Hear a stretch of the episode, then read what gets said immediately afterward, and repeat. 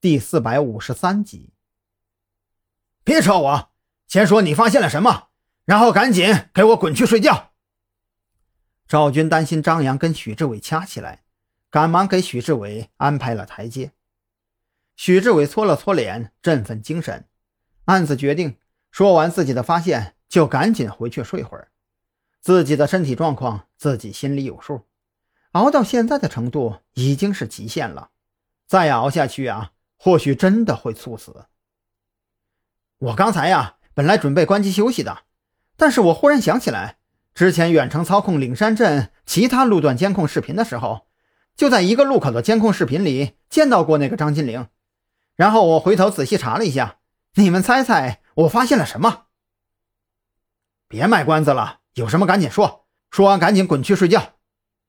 张扬这会儿可没心情跟他玩什么猜谜游戏。许志伟见张扬丝毫没有猜猜看的意思，心中略微有些失望，就像是拿着自认为贼有意思的玩具去找朋友炫耀，却被朋友直接无视一样。我发现，在之前的监控录像里，张金玲和蔡勇猛子二人或许有些交集。许志伟利索地打开手中的平板电脑，播放出一段监控视频。视频是截取于十字路口的治安监控，按照视频里的时间来看，应该是蔡有为口中张金玲失踪的当天上午。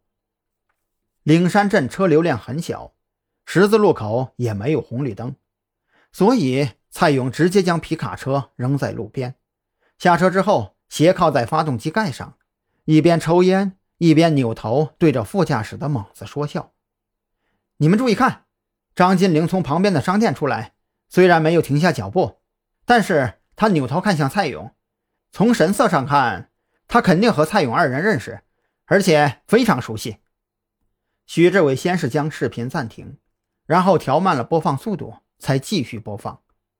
在慢速播放下，虽然画面模糊，但是依稀能够看到张金玲对着蔡勇咧嘴笑了笑，而且那笑容颇有风情万种的意味。张扬觉得自己的脑袋都有些不够用了，这个张金玲还真是奇了怪了。他被杀死之后，抛尸在杨文亮的旅社中，而蔡勇、猛子二人又是杨文亮多年前的犯案同伙。这中间会不会有什么自己没有发现的线索？忽然，张扬猛地一拍大腿：“动机找到了！”“什么动机啊？”